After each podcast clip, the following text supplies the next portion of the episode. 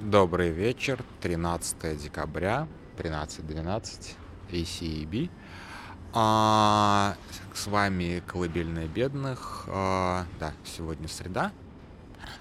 Меня зовут Дима Трещанин, и сегодня я очень коротко, потому что опять в аэропорту на пересадке, завтра стрим, причем в такой достаточно необычной конфигурации мы будем со СКО. А, и, в общем-то, без стани, и это достаточно, как сказать, э, нервически, потому что никто из нас профессионально никогда ничего не вел. Вот, э, посмотрим, что из этого выйдет. Надеюсь, будет интересно. Подключайтесь завтра в 13.12, опять же, по московскому времени.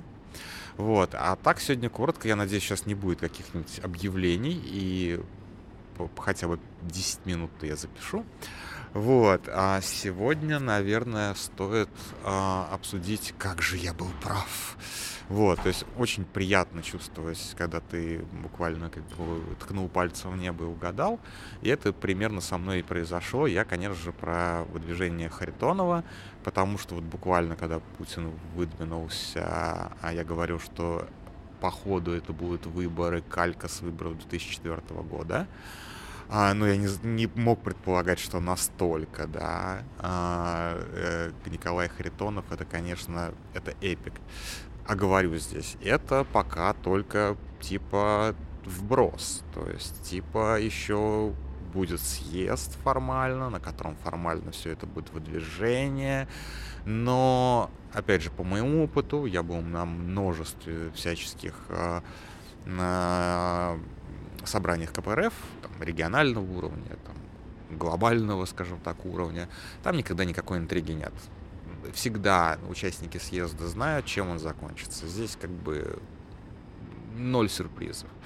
А, и то, что об этом пишут РИА Новости и Ведомости, ну, тут как бы это значит, что буквально их источники ВП сказали, что кого КПРФ будет выдвигать, кого они в итоге там согласовали.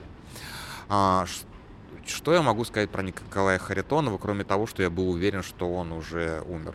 Вот буквально, как бы мы сегодня как раз с Фаридой это обсуждали, с Фаридой Рустамовой, она говорит такая, типа, ты не первый, кто мне об этом пишет.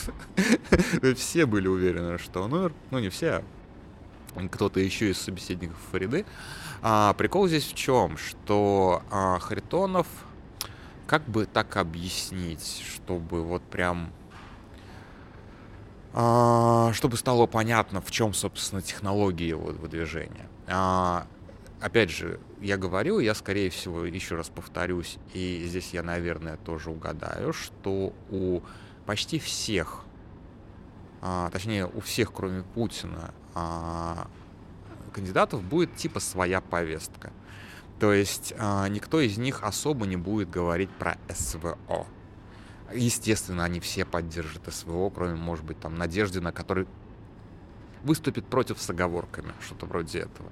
Не знаю, насколько как бы будет согласована его позиция в этом вопросе, ну, в смысле, в каких формулировках будет согласована его позиция в этом вопросе, но факт в том, что а, про СВО все вы, выскажутся, безусловно, положительно. И, а, Николай Харитонов тоже здесь не будет никаким исключением.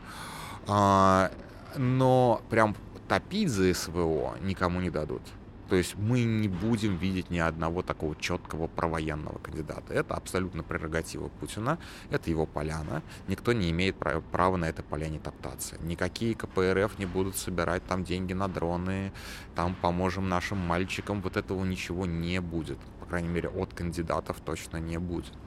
Вот, соответственно, Харитонов не будет ничего такого говорить, что типа там, безусловно, он будет говорить про подлый Запад, про там Сороса, ну, я не знаю про Сороса, вряд ли, ну, может быть, вот, про еще какую-нибудь там, про чушь, про биолаборатории наверняка повторит, еще какую-нибудь такую вот ерунду, вот, но а, прям именно как бы темой СВО он заниматься не будет. Это будет прямо запрещено. Понятно, что абсолютно пройти мимо этой темы невозможно, но э, эта дискуссия будет очень сильно ограничена, даже если как бы человек действительно прям по убеждениям хочет высказаться а, по поводу того, что как бы как, как, как, как здорово мы воюем, нельзя просто нельзя. Вот, соответственно, у каждого кандидата, какие бы они ни были, будет своя очень ограниченная повестка.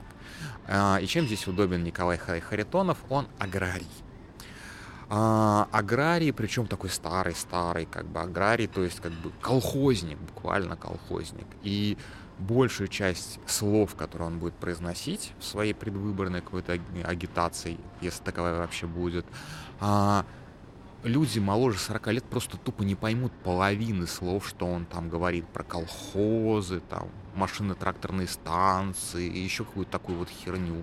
Вот, то есть, э, учитывая, что вообще, в принципе, у нас аграрное население не очень большое, и далеко не все, кто здесь живут на селе, фанаты колхозов, все-таки село, кстати, при как бы независимой России стало жить гораздо богаче, чем при, при Совке. Ну, понятно, что не каждое село, но тем не менее. Вот, там, опять же, есть некоторое чувство социальной несправедливости в связи с тем, что это гигантские хозяйства, в которых, э, ну, то есть это гигантские агропромышленные комплексы, которые там Ткачевский, там Мираторговский, вот это вот все. Вот, с там, миллиардерами долларами во главе. Но как бы колхозам тоже никто не хочет возвращаться. То есть как бы маоистов, скажем так, среди а, крестьян особо нет, э, скажем так. Вот, поэтому, конечно же, Харитонов будет вызывать просто либо непонимание полное, о чем вообще этот человек говорит. И даже у своей аудитории, в которую он типа целится, он будет вызывать просто-напросто отторжение. То есть это, в общем-то, вот эта цель. Вызвать недоумение и самое главное, а, непонимание, а что этот человек вообще делает на президентских выборах. То есть, да, цель максимум, как и в 2004 году, а, сделать так, чтобы ни один человек в здравом уме не голосовал за таких клоунов. То есть, по большому счету, ну, 2008 год, наверное, не...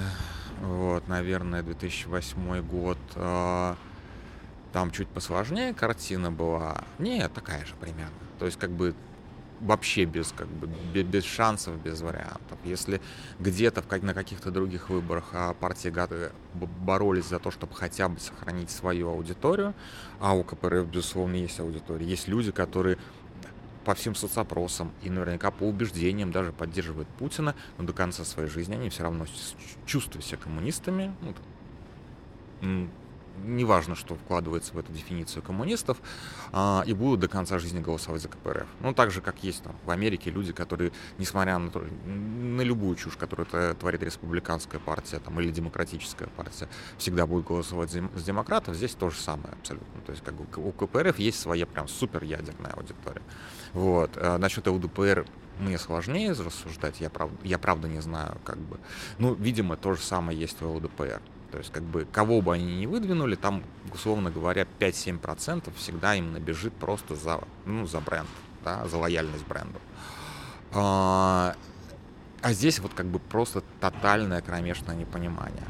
И надо сказать, я вот сейчас не помню цифр а, 2004 года, но, по-моему, там была достаточно низкая явка, если я не ошибаюсь.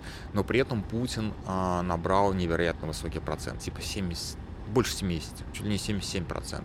Именно за счет того, что там был Николай Харитонов, а, который получил в районе 13 что ли, процентов. Я все по памяти, извините. В аэропорту как-то особо не откроешь, не почитаешь.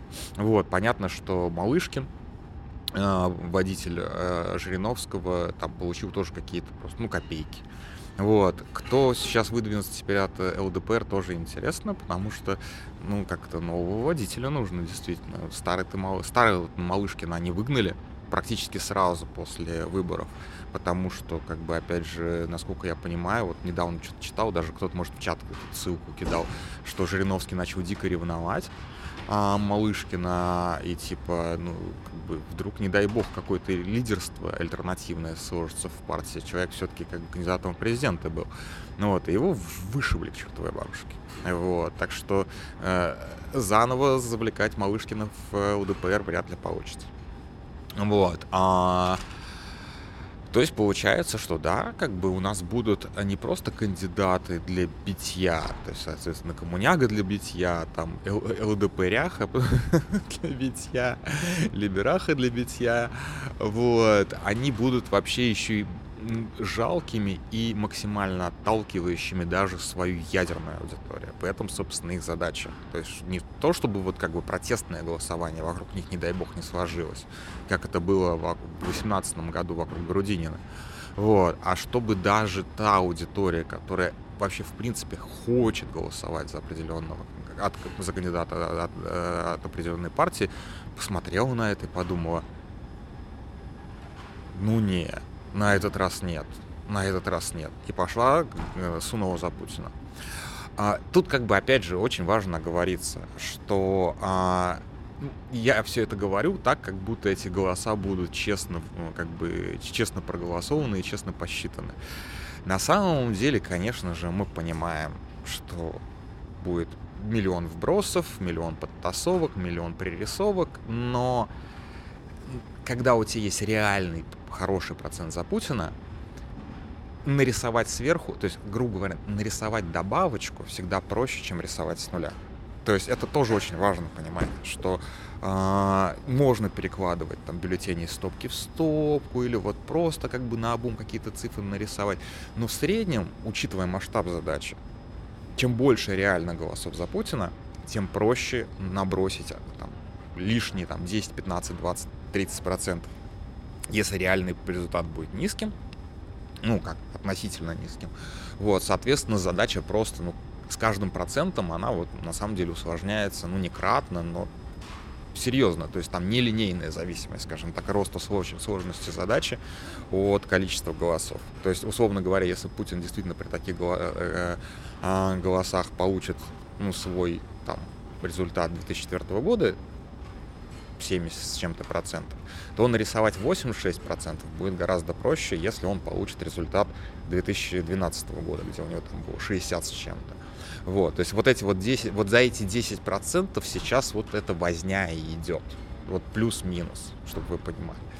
Вот, так что, в 2012 году тоже же были вбросы и махинации. Там на самом деле не было у Путина этих 60%. Но тем не менее, вы понимаете, да, то есть у вбросов есть некоторый как бы потолок, да, они постоянно совершенствуют инструменты э, вбросов, пририсовок, и этот потолочек поднимают, поднимают, поднимают, поднимают, но он не сто процентов фальсифицируемый в большинстве регионов России. То есть сто процентов а, голосов фальсифицировать невозможно.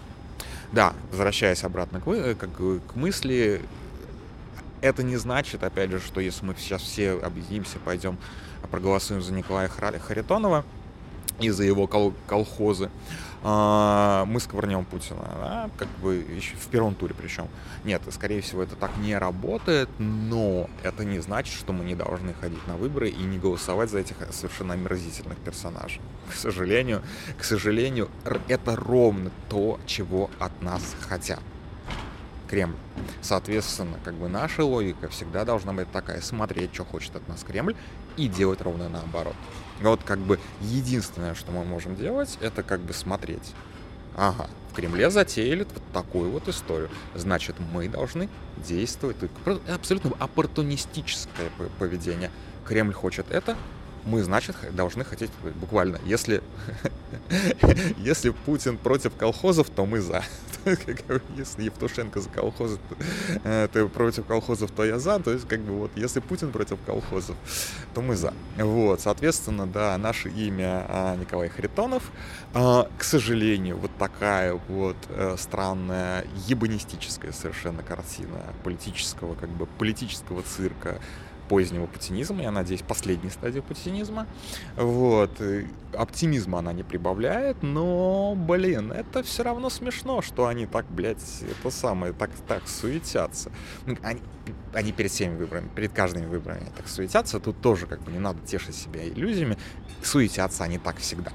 Вот, но это не значит, как бы, на этот раз они суетятся чуть-чуть побольше обычного, вот, и завтра, опять же, на стриме об этом, я надеюсь, хорошо поговорим. Вот, и э, еще очень важный момент. опять же, в качестве анонса стрима, опять же, в чем я чувствую себя абсолютно правым, насколько сейчас Путин как бы именно на военной повестке идет. Все, практически все его а, эти самые, практически все его публичные появления так или иначе связаны с войной.